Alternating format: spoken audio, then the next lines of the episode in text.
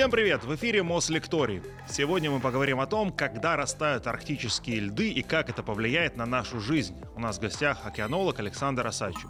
Александр, ну вот вначале хочется понять, что такое Арктика, да, и почему она, в отличие от Антарктиды, не является континентом. Арктика — это область Земли вокруг Северного полюса, область э, планеты Земля вокруг Северного полюса. И в первую очередь к Арктике относится Северный Ледовитый океан, э, ну и э, прилегающие к нему по краям э, участки континента, Евразия, Северная Америка, ну и участки Тихого океана и Атлантического океана. И из-за того, что в Арктике в центре и вообще большую ее площадь занимает океан, процессы, э, которые там происходят, э, кардинально отличаются от того, что происходит на Южном полюсе, потому что вокруг Южного полюса расположен материк, расположен материк Антарктида, и, соответственно, а, на материке лежит ледник очень толстый, там э, толщиной в сотни метров, и большой объем воды сконцентрирован в этих льдах, в то время как в Арктике лед плавает на поверхности моря, и толщина этого льда ну, на несколько порядков меньше. В среднем это 1-2 метра. Большая часть площади Арктики покрыта льдом такой небольшой толщины. И эти льды регулярно обновляются. И поэтому это совершенно разные истории. То, что у нас происходит с, э, на полярных областях в северной части, в Арктике и в южной части в Антарктиде. Это даже разные ученые изучают. Да, совершенно верно. Ледники изучают глициологи, а антарктические ледники вообще это отдельная каста людей, которые туда прилетают, так как э, там возможно строительство полярных станций стационарных, так как лед антарктический двигается достаточно медленно, то там можно построить дом и э, в нем жить, например, там круглый год. И это происходит для большого количества арктических станций. Есть полярники, которые туда отправляются и там проводят свои исследования. А в Арктике, наоборот, эти льды э, более тонкие, они постоянно двигаются, там постоянно происходят какие-то разломы или наоборот там схождение этих льдов и торошение. И впервые полярную станцию в Арктике организовали в 30-х годах. Это знаменитые папанинцы, которые высадились на льдины на Северный полюс. Северный полюс покорился большевикам, такой был лозунг. И они потом дрейфовали, ну, большое количество, там больше полугода они дрейфовали. И в целом потом в Советском Союзе и в России была практика э, организации вот этих вот полярных станций. Но это каждый раз это очень временная постройка, потому что примерно там за год или там, может быть, чуть больше, чуть меньше э, в результате движения льдов эти льды выносятся в Северную Атлантику, где они просто тают. Соответственно, если вы ставите станцию на Северном полюсе и там делаете лагерь, ну вот через там 9 месяцев совершенно точно этот лагерь э, вырастает, э, льдин нарастает, и лагерь просто уйдет на дно. Соответственно, это совершенно другая история, и поэтому Арктикой занимаются в большом количестве океанологи, а Антарктикой занимаются глициологи. Так, разобрались. А, вот это движение, про которое вы говорите, льдов, оно прям реально такое заметное, что у тебя сегодня вот твоя вот эта вот э, переносная, скажем так, хижина э, в одном месте, а на завтра она на сколько метров может сдвинуться? Движение, насколько я помню, движение порядка сантиметров в секунду, первых а, единиц вот. сантиметров в секунду. Но они могут быть э, гораздо быстрее или гораздо медленнее, в зависимости от региона, в зависимости от условий. Но в целом на лед очень сильно воздействует ветер, потому что ветер, когда дует, ну, там у льдины большая площадь, и ветер ее приводит в движение. И с другой стороны, на, на лед снизу воздействуют океанические течения. Они тоже вот через силу трения, они захватывают эти льдины и тоже куда-то их тащат. И таким явственным проявлением этих движений является не только то, что вы куда-то смещаетесь, потому что, ну что, вокруг вас льдина, вы на ней плывете, ничего не меняется, да? И, и следствием вот этого, явным следствием вот этого движения служат разломы во льду, потому что вот, например, у вас лагерь стоит, и вдруг раз у вас там метровый толщины разлом образовался, или 10-метровый толщины разлом образовался, а там внизу вода. Или, наоборот, пошло сжатие льдов, одна льдина налезла на другую, и вместо вот ровного там э, льда толщиной пару метров у вас стамуха толщиной 10 метров или стамуха? 5 метров. Стамуха, да, это когда лед громоздится друг на друга, когда вот он сталкивается, ему куда-то надо деваться, и он такие образует, э, ну, такие как хребты ледяные, такие нагромождения льдов. На реках это иногда видно, особенно на реках, где какие-то сильные течения, и там лед тоненький, и там вот видно такое нагромождение льдов, а бывает по краям, например, э, около берега. И в Арктике очень много стамух, очень много вот этих вот э, трещин, и это все происходит в постоянном движении. Трещина, она разошлась, ну, потом прошло какое-то время, она замерзла, она опять покрылась там тоненьким слоем льда, он нарастает, и со временем там по трещине даже можно ходить.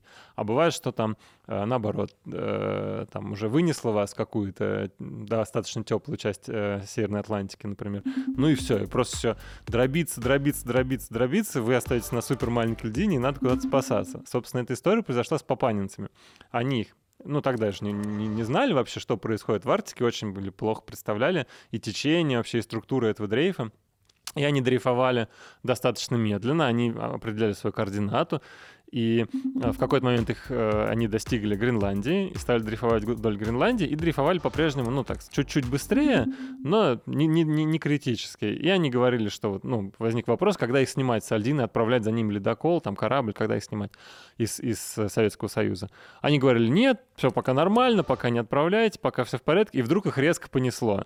И прям вот резко началось движение, резко льдина, льдина выскочила уже там в теплое течение, стала дробиться, стала стало таять. И реально под ногами вот тает лед. Под ногами тает лед. Например, они сделали склад где-то в стороне от своего э, лагеря.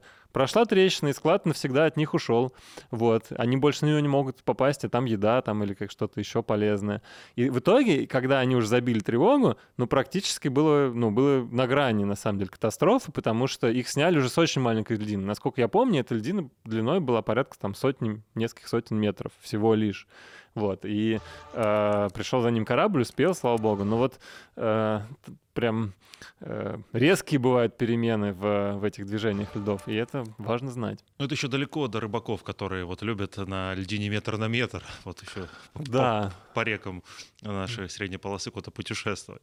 Хорошо, а, а вот э, я правильно понимаю, что пришел ты вот э, в Арктике, взял такой лом железный, воткнул его, сказал, что вот здесь Северный полюс, условно, и в этот момент он уже куда-то сместился, да? Да, он, есть... не, он непрерывно двигается, потому что это, э, ну, это море ну, да. и, и ветер, он двигается, и он никуда, вот он как бы жестко никуда не приделан. А в Антарктиде другая история. Там лед из чего образуется лед? Вот в Арктике из морской воды он образуется, за нас замерзает. Ну, немножко снег еще сверху падает. А в Антарктиде только чистый снег падает сверху, и снег э, там э, спрессовывается, образуется лед, и этот лед потихонечку сползает от центра континента в моря. То есть это такой как бы пластилин, который вот потихонечку накапливается сверху, и вот он потихонечку при этом отползает вниз. И там движения тоже есть, тоже они, конечно, непрерывные, но они более предсказуемы, так скажем, потому что это там от центра в бока, а с другой стороны они более медленные, существенно более медленные. Вот мы слышим про то, что арктический лед, он тает на севере. А может ли он окончательно растаять, и как это вообще теоретически может произойти? Да, сейчас э, мы вступили в такую эпоху, когда у нас очень сильно сокращается площадь льда в Арктике. И тут надо э, понимать э, следующую э, сезонную изменчивость этого льда. Простите, а какая она, эта площадь? Ну, если сравнить, например, с территорией вот каких-нибудь других стран, сколько там этого льда? Ну, плюс-минус. А, насколько я помню, 10 миллионов квадратных километров. Э, площадь. Практически вся Арктика зимой покрывается льдом. А, потому что в Арктике, ну, как везде, там два сезона, теплый и холодный. И когда сезон холодный, более-менее все э, назад покрывается льдом, как и было раньше. То есть сокращение зимней площади льда за там, последние 30-40 лет, оно незначительно, ну там порядка 70%. Сокращение летней площади льда очень значительно, очень драматическое. То есть э, то, что мы говорим, что льды в Арктике тают, это именно летняя, вот эта летняя осенняя минимальная площадь льда, которая наблюдается в середине сентября, вот она сокращается значительно. Она сократилась на 44% относительно средних значений там в 70-е, 80-е, 90-е годы. И э, вот у нас такая как бы система, она играет туда-сюда, то есть там она летом сжимается, и все больше и больше сжимается с каждым годом, а зимой она как бы, ну, более-менее устанавливается до, до, до, своих естественных э, величин. Но речь идет о миллионах квадратных километров льда. И когда этот лед э, вот резко он начал таять, так скажем, в начале 2000-х, 2010-х, пошло резкое сокращение этого льда. И люди сразу на это обратили внимание, потому что, ну, все предугадать невозможно, особенно в природе, очень сложные связи, там, и э, системы природные сложные. Но вот когда какое-то резкое изменение происходит прямо вот у на глазах, он им начинает активно интересоваться, и появляется большое количество ученых, которые начинают заниматься, и политики на это обращают внимание, деньги выделяют. И резко в 2010-х годах пошло сокращение льда. В 2012-2007 году был минимум летнего льда. В 2012 году был следующий минимум летнего льда. И люди стали так прогнозировать, что ну все, вот там сейчас он также будет продолжать таять, и к 2020-2030 году у нас вся Арктика будет без льда летом. Ну, зимой-то, понятно, она вся будет во льду, но летом, ну, вся или почти вся, она будет э, без, без ледового покрова. В частности, Северный полюс будет без ледового покрова. Но этого не случилось. Эти прогнозы оказались э, неправильными, и где-то вот к концу 2010-х площадь льда стабилизировалась, и сейчас вот летом, ну, примерно одни и те же величины э, стабильные площади летнего льда. И вот этот минимум 2012 года, он так и остался, он не превзойден с тех пор. А что было в этом 2012 году? Почему был такой минимум? Что особо солнце грело или что? Ну, атмосферные условия были достаточно теплые. Атмосферная циркуляция э, так вот выносила лед в те области, где он тает. И в целом, ну, просто было там достаточно теплое лето. Э, в целом это большое должно быть э, количество разных условий совпасть, чтобы вот именно э, достигли такие там минимальные, как это сказать, ну, значения. экстремальные, да, такие значения. Вот, то есть это год от года вот эта вариация есть, но там э, средний уровень сохраняется. Так вот, а в Антарктиде тоже тают льды. И, кстати, ну там другая история. Там шельфовый ледник, там э, вот этот лед, который сползает с э, континента, вот он немножко, когда континент, с континента он уже сполз, он продолжает плавать немножко в воде, по крайней мере, ну потому что, ну как, как краешек того большого массива, который лежит на континенте. И потом эти шельфовые ледники там частично отламываются в какой-то момент, когда там уже он далеко отошел от э, континента. И вот э, в Антарктиде тоже есть вот эта изменчивость. Зимой, ну, там, их э, летом, значит, нарастает больше льда, там зимой, когда у них тепло, становится меньше льда. И э, сейчас этот год, вот это вот, э, у них сейчас там тепло, и это сейчас минимальная площадь льда в Антарктиде в 2023 году за всю историю таких хороших наблюдений, которые начались с начала спутниковой эры с 1979 года. Вот, так что и в, в Арктике, и в Антарктиде льда становится меньше, но этого меньше становится по-разному. Окей, а что плохого? Ну, летом его меньше, зимой на, обратно намерз, ничего страшного. Да, скажут э, некоторые. Э, скажут некоторые, в общем-то, э, в какой-то степени правильно сделают, потому что э, эти последствия вот этого таяния льда, они э, делятся на две категории. На такие непосредственные последствия, которые мы наблюдаем каждый год, и какие-то более отсроченные климатические последствия. Но непосредственно, если льда становится меньше, то становится проще судоходство, например, не нужно использовать ледокол, то становится проще какая-то хозяйственная деятельность на шельфе и в морях. А, становится хуже, э, там, перестраиваются биологические системы. То есть кому-то становится хуже, кому-то становится лучше. Там рыбы может стать, например, больше, а медведи белых, наоборот, им, значит, медведи живут на льдинах, и они охотятся на тюленей на плавучих льдинах, и там для них сокращается район обитания. То есть система начинает перестраиваться. А в климатическом отношении, чем меньше льда, тем, э, тем становится теплее. Вот есть некая такая обратная связь прямая. Лед отражает солнечный свет. Соответственно, чем у вас больше э, поверхности Земли, суши, вообще и океана покрыты льдом, тем э, больше, тем меньше солнечной энергии Земля в себя усвоит. Соответственно, если у вас э, площадь льда сокращается, он заменяется, там, белый лед, который все отражает, заменяется на темную воду, морскую, которая поглощает свет очень хорошо, и энергию тепловую. Соответственно, становится теплее. И от этого станет льда еще меньше. Это замкнутый год. круг получается. Совершенно верно, замкнутый круг, положительная обратная связь, и она вот приводит к тому, что э, льда становится меньше и меньше. Другая зам... Э, такая вот замкнутая обратная связь — это толщина льда и возраст льда. Вот э, есть лед, который пережил лето. вот у нас льдина, там она сформировалась зимой, там она доросла до двух метров, в целом до полутора-двух метров дорастает лед за одну зиму. И дальше летом вот этот лед может полностью растаять и исчезнуть, а может таять, таять, таять, но все-таки лето пережить и осень. И там, скажем, у него останется метр или полметра, но дальше, следующей зимой, он начнет нарастать уже с полметра, и он там быстрее начнет нарастать. И там к концу следующей зимы он уже будет там не 2 метра, там, а 3 или 4. И он уже с гораздо меньшей вероятностью растает за вот этот следующий там теплый период. И, соответственно, чем у вас старше лед, тем вот он как бы сильнее, и он больше на себя льда дополнительного аккумулирует. А если у вас наоборот пошло в обратную сторону, у вас все меньше и меньше и меньше старого льда, и у вас все время лед тонкий, там однолетний потом за год все растаяло за, там, за, за, за, за теплый сезон.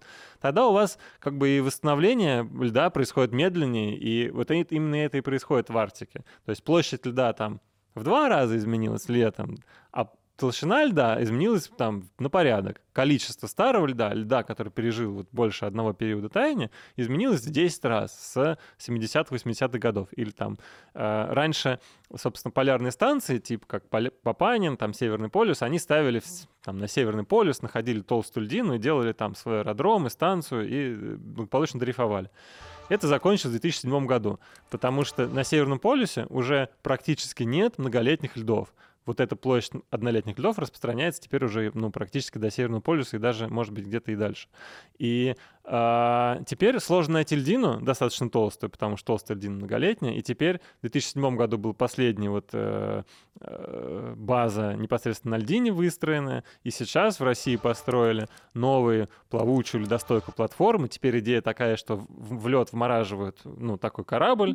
Э, ледостойкая платформа Северный полюс называется. И вот в прошлом году, прошлой э, осенью он вышел в первый свой рейс, первый дрейф. И сейчас он благополучно дрейфует в Арктике. На нем живут ученые, проводят свои измерения ну, с него спускаются на лед, будет лунки там, измеряют воду, измеряют атмосферу. Ну вот, это такая ключевая история. И э, надо сказать, что масштабы этого очень невелики. То есть относительные масштабы этого процесса очень невелики, потому что у нас площадь Земли, там площадь поверхности планеты Земля очень большая. Там три четверти его занимает океан. 4% океана — это Северный Ледовитый океан. Всего 4% от площади Мирового океана. И там, не знаю, 3% от площади поверхности Земли. Вот это колебание льда в этом Северном Ледовитом океане, это еще только половина его, да, то есть это там 1% площади поверхности Земли, он как-то от льда колеблется, и вот эта вот отражательная способность Земли, вот она немножко меняется. И это приводит к изменениям температуры. Вот это приводит там, к нагреванию поверхности Земли. Но всего там на 1-2 на градуса. Вот у нас как бы, э, если посмотреть на это с одной стороны, вот там небольшие колебания это арктического льда и потепление там, ну, с начала индустриальной эпохи у нас, кажется, там на 2 потеплело градуса, сама Арктика на 4 градуса потеплела там за 100 лет. Вроде немного, но для человека это много. Вот для деятельности человека вот эти 2, 3, 4 градуса он переводит, ну, к какой-то определенной перестройке там э, режима осадков, там, к появлению где-то там засухи, где-то наводнения, где-то смерчи. Вот лед растаял, например, на 2 градуса все потеплело, на 4 там, а лед растаял сильно. И вот у нас раньше не мог ходить корабль там из э, судна, не могло э, без, без, ну, без ледокольное, там, не, не ледового класса судна пройти из Мурманска во Владивосток. А сейчас может там в течение пары месяцев зимой. То есть изменения небольшие на планете, и колебания температур небольшие. Но перестраивается именно вот для человека, как бы происходят какие-то важные процессы перестройки. А может кто-то откатиться назад, например, в какую-нибудь просто холодную там зиму или несколько холодных зим подряд, все это нарасти и вернуться там 70-м годам? Да, и это хороший вопрос. Вот какие-то косвенные признаки нам говорят, что скорее не может. Или там может, но не в ближайшем будущем. Потому что, опять же, толщина льда, чтобы льда стало там сильно больше, как в 70-е годы, вот его толщина должна нарастать десятилетиями. Там. А, тает он за один сезон, а нарастает он очень долго. Но э, люди очень плохо к сожалению, понимают э, многие связи, которые происходят э, на планете Земля. Многие атмосферный процесс плохо понимаются, океанический процесс тем более плохо понимается. В Арктике очень сложно проводить измерения. Туда пойди, приди, там на ледоколе или там в короткий сезон на неледокольном судне, пройди, проведи там измерения. Этого всего очень мало. И модель, которая что-то предсказывает, единственная наша возможность заглянуть в будущее, это смоделировать. Это численная модель. Эти модели, ну, э, к ним есть определенные вопросы. Значит, они не всегда показывают что-то правильное, правильно, иногда они показывают совсем все неправильно. Вот яркий пример в, ну, вот на мировом уровне, на уровне ООН были предсказания, значит, о том, что э, лед растает э, там, к 2030 году весь в Арктике. Мы сейчас понимаем, что этого не происходит. Соответственно, ну, мы должны улучшать эти модели, мы там должны улучшать наши измерения, мы должны там как-то лучше разбираться, что происходит. Но вполне возможно, что что-то выпадает из нашего внимания. Значит, э, есть разные истории, а, которые, то есть есть э, разные сюжеты такие в науке, которые там э, ученые, которыми занимаются, они про них хорошо знают, а вот там мировая общественность про них знает, может быть, там совсем мало, пока эти истории не выстрелили. Про сокращение льда ученые, которые занимались Арктикой, конечно, знали. Но вот когда это резко пошло, об этом все заинтересовались. Вот, например, есть история с метаном. В... И у нас есть в России не только мерзлота на э, земле, но и есть еще на суше. Есть еще мерзлота подводная. То есть были участки мелководья, сейчас это мелководье, там до 50 метров. А раньше это в ледниковый период это была суша, она тоже замерзла, и там вот вечная мерзлота тоже какие-то сотни метров. И там огромное количество этой вечной мерзлоте залож... захоронено газогидратов. И это ну, углеводороды, там метан в том числе, который замерз, он такой в форме как бы замерзшей такой субстанции. Замерзший газ. Да, замерзший газ. И сейчас э, из-за того, что у нас э, вода там морская, она становится немножко теплее, этот газ начинает таять, подводная мерзлота начинает таять, и огромные залежи метана расположены в Восточно-Сибирском море и в море Лаптевых на шельфе, в российских морях. И вот он потихонечку начинает выходить, этот метан. И вот ученые, которые этим занимаются, они там строят прогнозы, что там при определенных условиях этот метан метан, а, там будет огромная эмиссия метана в будущем из-за потепления. А метан — это супермощный парниковый газ, 25 раз мощнее, чем СО2. И, соответственно, если этот метан весь начнет выходить очень быстро, ну тогда все вот это антропогенные загрязнения, там выбросы СО2, фабрики, заводы человека, и это все просто будет там ерунда. Значит, все, все мы будем следить за метаном в Восточно-Сибирском море, в море Лаптевых. Ну вот, а если там другие будут какие-то условия, то, может быть, этого и не произойдет вообще. Вот э, эта история мало кому известна. И я тоже про нее не знал, пока вот я не пошел в экспедицию, которая непосредственно вот приходит в этот район, и там я вижу пузырьки, которые поднимаются там из моря, и там прям такая струя пузырей. Джакузи вот. вы подумали, да? Да, джакузи, много было шуток на этот счет, но вот и такой факт, метан выделяется. А вот э, теоретически представим, что весь лед растаял. Да, тем более вы сказали, что его какое-то ничтожное количество ну, в объемах нашей планеты. А говорят про это, такое чувство, что пиарщики у этих льдов очень серьезно, потому что говорят про это очень много. Что это реально э, как-то повлияет на планету? Ну, вот растаял весь лед. Вот если растает весь лед в Арктике, то не произойдет вообще ничего, потому что с точки зрения повышения уровня моря, потому что этот лед плавучий, и он плавает как бы в море, и, соответственно, уровень моря не повысится, не изменится никак, если этот лед растаял. Ну, это по закону Архимеда. Он... А почему про это все так говорят? Но говорят про таяние ледников, э, которые лежат на суше, а именно про Антарктиду и про Гренландию. И вот если э, растает Антарктида, если растает Гренландия, то уровень Мирового океана поднимется на 7 метров, насколько я помню. А вот если растает Антарктида, там еще какие-то десятки метров, на которые поднимется уровень, и это действительно проблема. Но вот там про Гренландию, я, например, знаю, Гренландия, ледник гренландский тает со скоростью там в 10 раз быстрее, чем он таял э, 40 лет назад, но э, весь он растает за тысячу лет, и за тысячу лет уровень моря поднимется на 7 метров в результате этого таяния. То есть это, казалось бы, такие совершенно далекие и иллюзорные истории. То есть мы про тысячу лет вообще не говорим в наших прогнозах, в нашем понимании планеты. Ну дай бог до 2100 года что-то сказать разумное, а про 2300 год и там, а на тысячу лет это вообще просто, ну даже можно не пытаться. Если кто-то строит прогноз там на 200 лет, это очень странная история. Но действительно уровень океана повышается. Опять же, это вот как с этими 1-2 градуса уровень э, температуры планеты или там 3-4 градуса температуры в Арктике.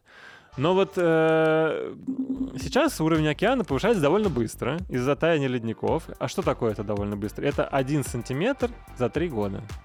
Значит, за последние 100 лет э, масштаб повышения уровня океана, ну это там 15, 20, 25 сантиметров. Половина из этого создано там дополнительным вот этим таянием ледников за счет того, что дополнительная вода просто поступила в, в, в океан, а половина — это расширение, температурное расширение воды. Вода стала потеплее, и поэтому она как бы шире. Ну, то есть у нас mm-hmm. разные вещества расширяются при, при, при нагревании.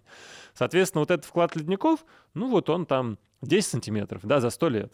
А, что будет? То есть люди, конечно, они переживают. И есть вот э, одно время, особенно было очень много историй, что там какие-то островные государства погибнут, переселятся там. Москва Гол... станет Ватиканом. Москва станет Ватиканом, все затопит. Ну, Ватиканом, вот... Венеция, Ватиканом. Да. Москва стала, стала третьим Римом. Вот, какое-то время назад. Так вот, э, ну, много этому внимания уделялось и уделяется, но вот э, такой драматический прогноз, там, самый экстремальный прогноз к концу 2100 года, там, к концу нашего 21 века, это повышение уровня океана на 1 метр.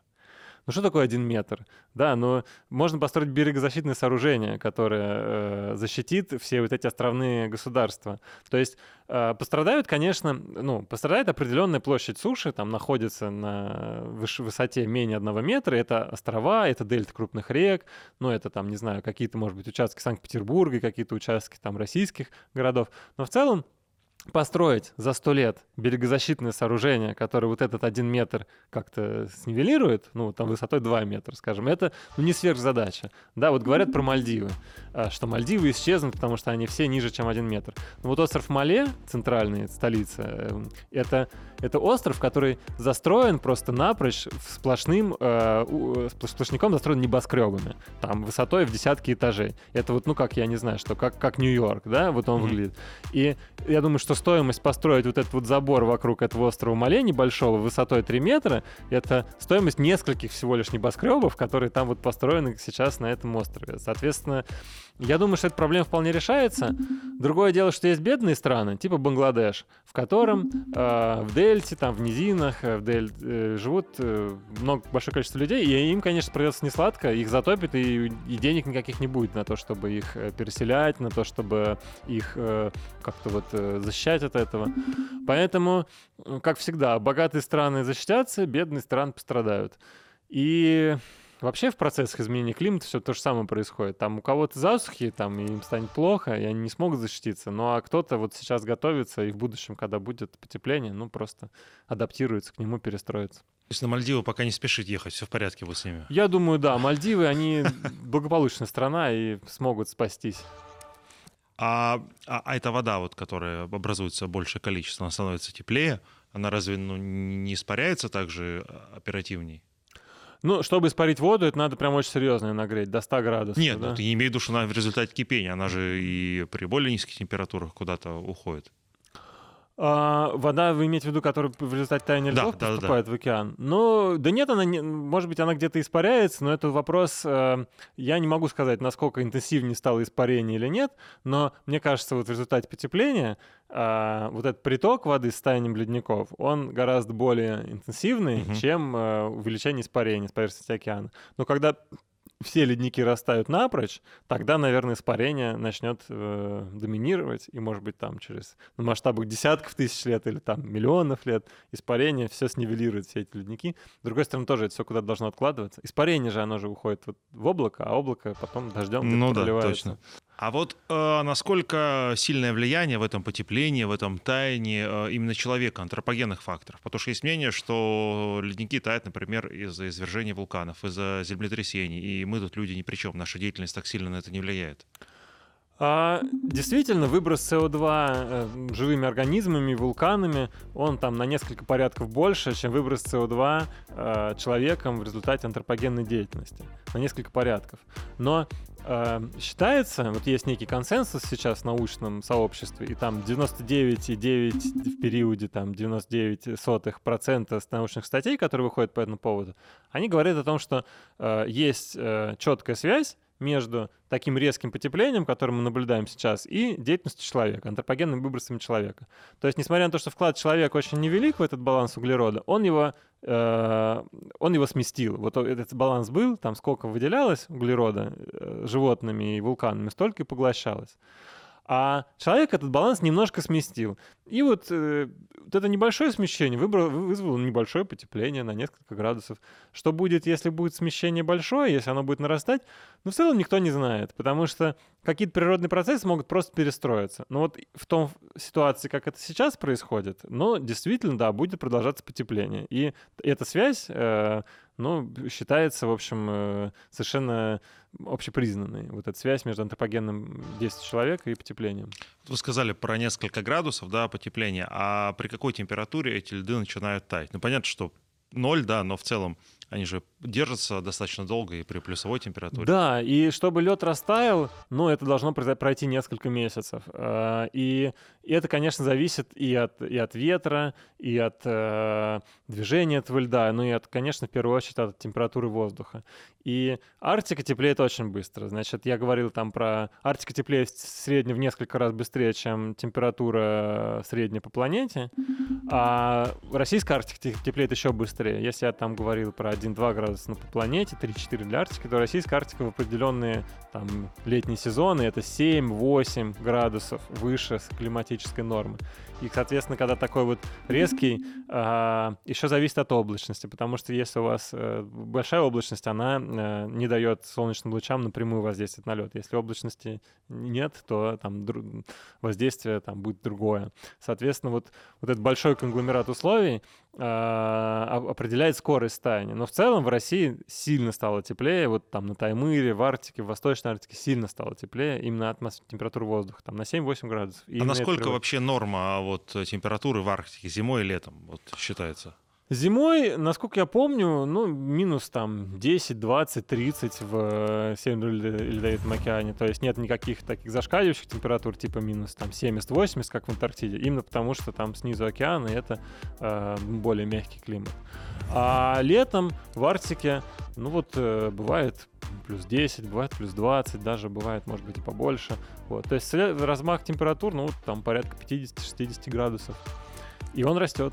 А избежать вот этого потепления мы в целом могли, как сейчас мы можем ну, замедлить эту историю человечества с помощью там науки, либо чего-то другого. Человечество э, в целом, э, на мой взгляд, человеческая цивилизация развивается по пути увеличения какого-то жизненного комфорта, качества жизни, условий жизни.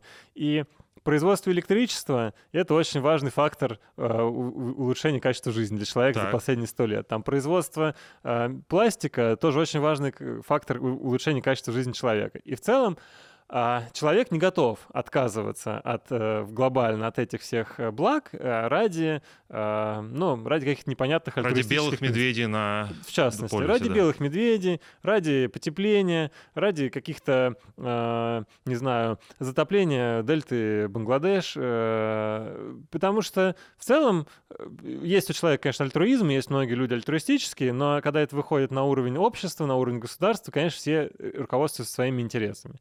И я думаю, что потепление поэтому будет продолжаться, потому что выбросы, ну как-то их можно сокращать, но э, как только э, вот это вот сокращение начинает препятствовать повышению качества жизни, ну, люди сразу выберут скорее сокращение, скорее качество жизни, скорее там производство электроэнергии там в нужном количестве, чем э, вот этот вот альтруизм связан с климатической повесткой. Соответственно, ну вот нужно быть реалистом, и, конечно, там, не надо загрязнять природу, нужно экономить э, энергию, нужно какие-то энергоэффективные практики внедрять. Но надо понимать, что климатические изменения идут и будут идти, и надо скорее к ним приспосабливаться, чем пытаться их остановить. А есть, может быть, какие-то сумасшедшие там идеи, ну, в порядке бреда, там большой кондиционер э, направить на, на лед. Ну, я сейчас mm-hmm. Пытаюсь что-то придумать, да, на ходу. Какие-то такие вот научные идеи есть, как это все вот э, повернуть вспять? Есть, конечно, такие идеи. Есть идеи, например, рассеивать аэрозоли и э, микрочастицы, взвесь э, вот в атмосфере, на высоких, высоких слоях атмосферы, и эти микрочастицы будут отражать солнечную энергию эффективно. Ну, как, например, у вас вулкан выбрасывает огромное количество uh-huh. вот этой э, дыма и вот, вот этих маленьких частиц э, гари, и все, и у вас такое, значит, облако закрывает э, значительную часть Земли, и солнечная энергия отражается от этих частиц, и вот у нас там глобальное похолодание. Ну, собственно, ядерная зима из-за чего происходит? Потому что у нас атмосфера вся закрыта вот этими частицами. Хотят ядерную зиму сделать еще Да, раз. да, да, и, ну, это идея. У нас потепление, а мы в ответ ядерную зиму запустим. Но, конечно, этого никто не будет делать, потому что а, невозможно предсказать, что же будет на самом деле. И вот человечество, оно уже не раз напарывалось на то, что оно думает, а вот мы сейчас природу изменим, там, повернем реки вспять, да? реки вспять, воробьев всех убьем, значит, в Китае, или там и другие различные климатические эксперименты и природные эксперименты, а потом просто хуже становится. Вот, потому что какие-то эффекты, которые, ну, даже в голову не могли прийти, они вдруг срабатывают в негативном ключе. И поэтому я бы не экспериментировал. И я думаю, что все эти проекты, э, ну, это дело не ближайшего будущего. Плюс кто платить за это будет? Плюс кто платить за это будет, да. Опять же, эта вся ответственность же распределена очень неравномерно. И чтобы у нас человечество о чем-то договорилось так эффективно, ну, тем более, когда что-то надо реально делать. Ну, это такое, э, маловероятная история. А, хорошо, вернемся э, к льду. Вот этот северный лед, да, Арктики, он по своему составу как-то отличается от льда Антарктиды или от льда, который вот на Москва-реке зимой намерзает? Да, он, конечно, отличается. Он э, образуется из, в основном из морской воды, поэтому этот лед соленый. У него соленость не нулевая, а там несколько промилле. И этот лед, э, ну, в отличие от лед э, в Антарктиде лед на ледниках, это лед, который образуется в результате спрессованного снега, в результате спрессовывания э, снежных осадков. Соответственно, лед в Арктике тоже очень неоднородный. Там есть э, большие реки, которые впадают в Арктику, и реки создают огромные области опреснения около своих эстуариев, около мест, где они впадают в море, и там, э, там вода пресная, и лед из этого Э, из этой воды образуются сильно более пресные. А вот там в других частях Арктики, где нет этого влияния речного стока, там лед соленый. И от этого зависит прочность льда очень сильно. Там пресный лед гораздо более твердый, там, чем соленый. Соответственно, когда идет ледокол, он э, хорошо бы ему знать, где лед пресный, где лед соленый, соответственно, чтобы скорость свою рассчитывать, чтобы обходить, может быть, э, районы пресного льда. И вот это тоже большая такая э, проблема, большая история, которой, в частности, мы начинаем заниматься. Ледокол, даже удивительная вещь, вы говорите, он определяет, ну, не ледокол, да, а какие-то ученые, где лед соленый пресный ведет его исходя вот. Да, да. Это пока это такая пока в разработке история, но это э, способ э, значительно улучшить хозяйственные показатели хозяйственной деятельности вот по проводке судов. Я прямо представляю, вбегает э, ученый, лизнул лед, говорит, соленый. Поворачиваю. Лево, лево руля. Хорошо, а как вот э, ученые определяют э, толщину этого льда, его размеры, что банально будет какую-то скважину? Есть разные способы определения, и самый простой, конечно, банально высадиться на лед и пробурить эту скважину и посчитать его толщину. А, есть способ, когда а, снизу подо льдом плавает подводная лодка, и у нее холод, и она по эхолоту определяет толщину льда. Ну, соответственно, какие-то акустические способы с, с поверхности. Есть э, способы определять толщину льда со спутника, э, и они тоже косвенные, они там не напрямую определяются толщина льда, а определяется возвышение льда над поверхностью моря, и вот пересчитывается по э, известной плотности льда, если она известна, пересчитывается, ну, вот как бы какая часть льда плавает, какая часть льда находится на поверхности, и мы знаем, какая часть льда вот по спутниковому. Мы можем померить расстояние от спутника до поверхности mm-hmm. моря, до поверхности льда, оно будет разным. Кроме того, можно измерять температуру льда. То есть мы примерно знаем температуру воды морской, но она близка к температуре замерзания. А, соответственно, чем толще лед, тем у нас э, меньше будет вот это, тем у нас будет ниже температура льда, потому что она будет ближе к температуре атмосферы, и вот на нее будет меньше влиять теплопередача вот через лед от воды морской. Соответственно, можно пересчитывать по температуре поверхности льда его толщину. Но это все э, методики косвенные. Нам помогает то, что мы знаем, что лед, в принципе, там больше двух метров сильно не нарастет, и мы знаем, там, не знаю, в начале зимы он полметра, потом один метр, полтора и два. Но вот какие-то более точные, значит, градации, это вот уже вот эти косвенные истории. Хорошо. А вот вы говорили о том, что ежегодно идет повышение мирового океана, 3 а, сантиметра за, сантиметр за три года. Сантиметр за три года. А какое повышение уровня океана, ну, например, там растаявшая Гренландия, Антарктида, а, будет считаться уже критичным, да, и катастрофическим для, для нас? Ну, я думаю, что для многих стран повышение в несколько метров уже будет совершенно катастрофическим явлением. А повышение, скажем, в 15 метров, это будет катастрофическое явление в масштабе всей Земли. Но, опять же, это при повышении такое значительный уровень мирового океана не ожидается в каком-то ближайшем будущем, в масштабах там каких-то столетий. Мы можем только про это говорить. Соответственно, я думаю, что человечество успеет к этому подготовиться. Давайте поговорим про флору немного и про фауну, да, э, Арктики. Вот как на них сейчас э, влияет это потепление, сокращение льдов, э, увеличение температуры воды, поднятие уровня воды?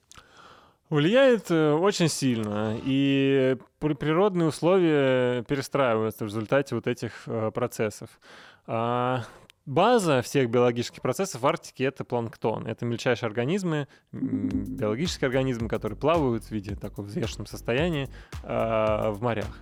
Соответственно, э, чем э, больше солнечного света, тем больше энергии воспринимает этот планктон — и тем э, быстрее он развивается, а дальше его ест зоопланктон, его ест рыбы, там дальше морские млекопитающие, и это некая вот эта база вот этой пищевой цепи. Но пока все хорошо, что вы Пока все хорошо. Значит, пока биологические изменения предсказать еще сложнее, чем физические. То есть изменение температуры воздуха и льда предсказать сложно, а изменение, как на это отреагирует природа, именно живая, предсказать еще сложнее.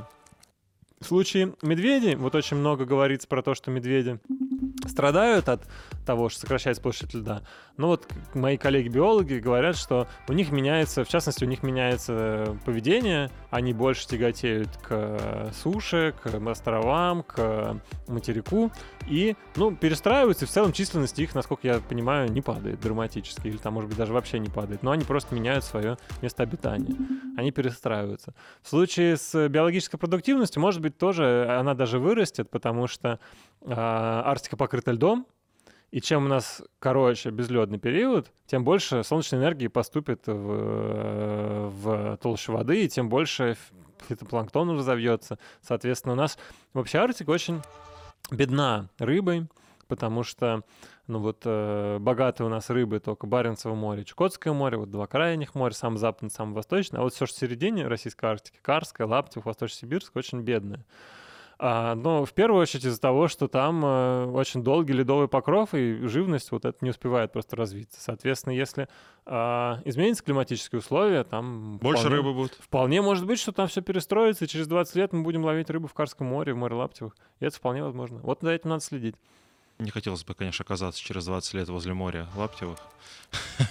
Ну, в рамках туристического круиза, опять же, там же можно арктический туризм развивать и построить какие-то великолепные места. Там же очень красиво в Арктике. И там а, как в Исландии, знаете, я вот был в Исландии и подумал, ну вот наш Кольский полуостров или Камчатка или Арктика, ну ничем не хуже. И вот если создать такую инфраструктуру, если будет потеплее, опять же, сейчас просто очень холодно и лед, а вот если будут получше условия климатические, так вообще можно прям, может вы будете отдыхать через 20 лет да, на, берегу, а... на пляжах моря Лаптева. А вот э, мы говорили про то, что вряд ли получится остановить да, историю из-за антропогенного да, воздействия человека.